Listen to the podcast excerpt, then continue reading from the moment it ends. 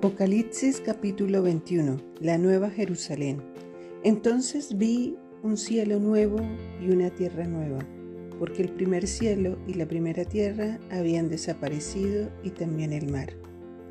Y vi la ciudad santa, la Nueva Jerusalén, que descendía del cielo desde la presencia de Dios como una novia hermosamente vestida para su esposo.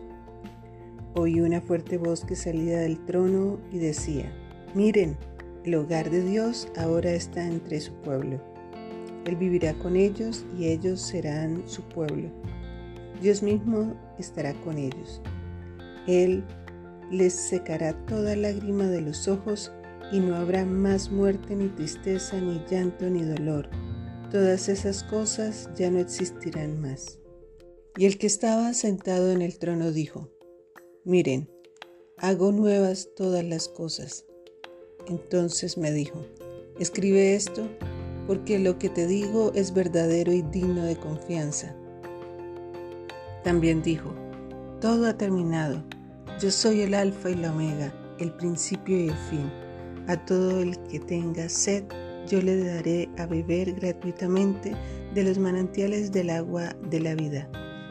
Los que salgan vencedores heredarán todas esas bendiciones, y yo seré su Dios y ellos serán mis hijos. Pero los cobardes, los incrédulos, los corruptos, los asesinos, los que cometen inmoralidades sexuales, los que practican la brujería, los que rinden culto a ídolos y todos los mentirosos tendrán su destino en el lago del fuego que arde con azufre. Esta es la segunda muerte». Entonces uno de los 7 ángeles que tenían las 7 copas con las últimas 7 plagas se me acercó y me dijo: «Ven conmigo, te mostraré a la novia, la esposa del Cordero». Así que me llevó en el espíritu a una montaña grande y alta, y me mostró la ciudad santa, Jerusalén, que descendía del cielo desde la presencia de Dios. Resplandecía de la gloria de Dios y brillaba como una piedra preciosa, como un jaspe tan transparente como el cristal.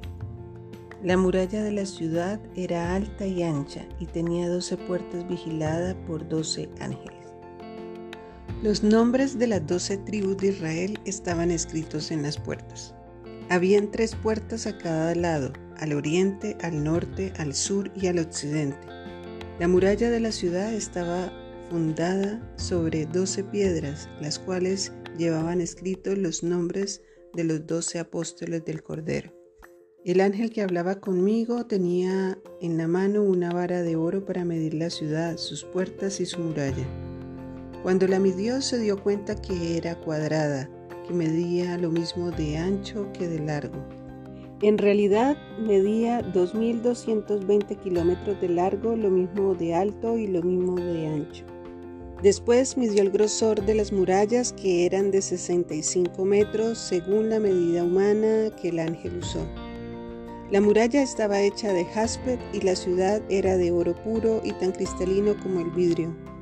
La muralla de la ciudad estaba fundada sobre 12 piedras, cada una adornada con una piedra preciosa. La primera con jaspe, la segunda con zafiro, la tercera con ágata, la cuarta con esmeralda, la quinta con ónice, la sexta con cornalina, la séptima con crisólito, la octava con berilo, la novena con topacio, la décima con crisoprasa, la 11ª con jacinto y la 12ª con amatista. Las 12 puertas estaban hechas de perlas, cada puerta hecha de una sola perla. La calle principal era de oro puro y tan cristalino como el vidrio. No vi ningún templo en la ciudad, porque el Señor Dios Todopoderoso y el Cordero son el templo.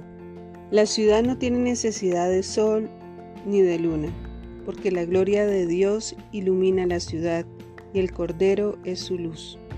Las naciones caminarán a la luz de la ciudad, y los reyes del mundo entrarán en ella con toda su gloria. Las puertas nunca se cerrarán al terminar el día, porque allí no existe la noche. Todas las naciones llevarán su gloria y honor a la ciudad. No se permitirá la entrada a ninguna cosa mala, ni tampoco a nadie que practique la idolatría y el engaño. Solo podrán entrar los que tengan su nombre escrito en el libro de la vida del Cordero.